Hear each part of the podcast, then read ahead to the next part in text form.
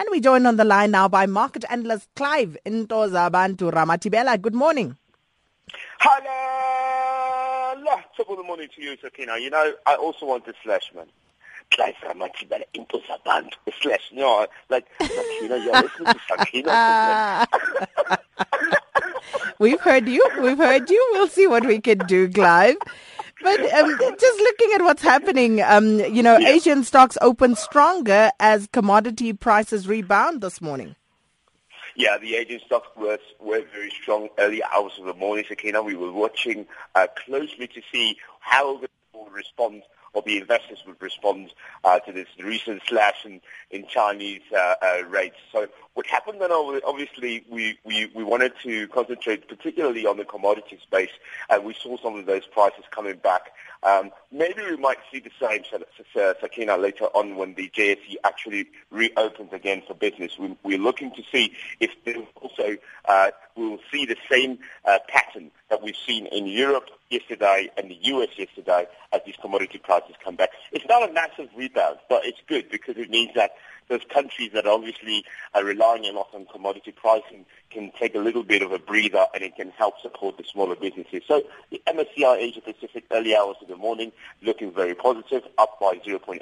And obviously that also helped with the Japanese stocks as well, including uh, some of the Chinese companies who are still valid, who are registered. The Shanghai Composite, for example, last week finished on 4.17%, and today, early hours this morning as well, it was still ticking just above 0.34%. So very positive start to the week. I know for the last, lot of the guys that are starting the week a bit late because yesterday was a holiday, but um, I think the momentum should also trickle down into the JSE later when we open at 9 o'clock.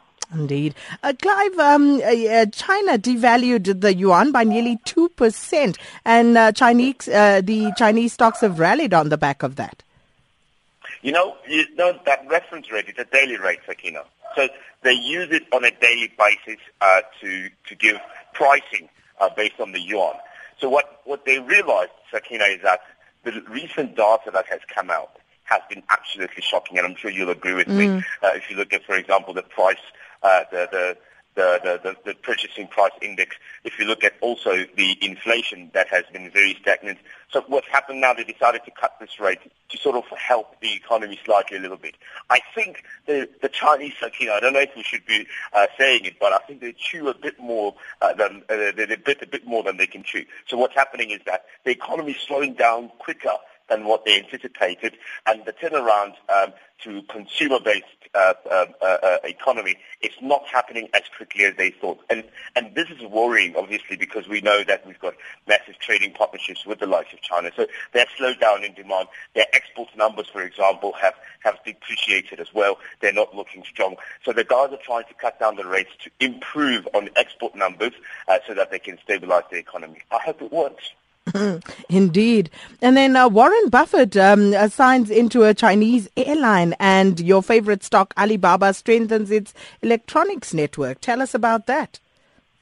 Umkulok, Warren Buffett, From where? From which side?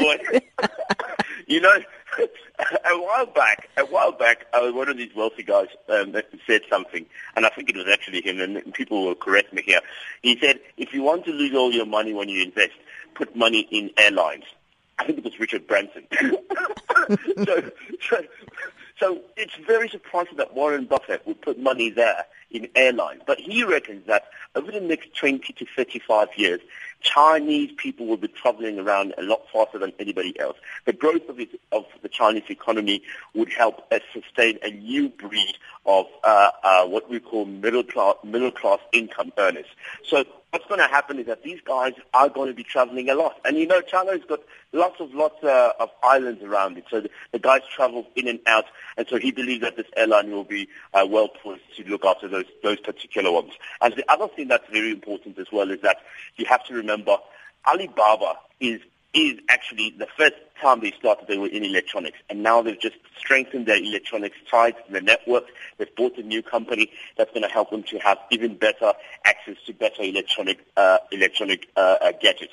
So they are preparing themselves. These boys are spending money. Alibaba, Jack Ma has just spent 4.7 billion US dollars on this particular deal. And I hope it's a worthy gamble. Uh, but this airline thing I'm very worried about.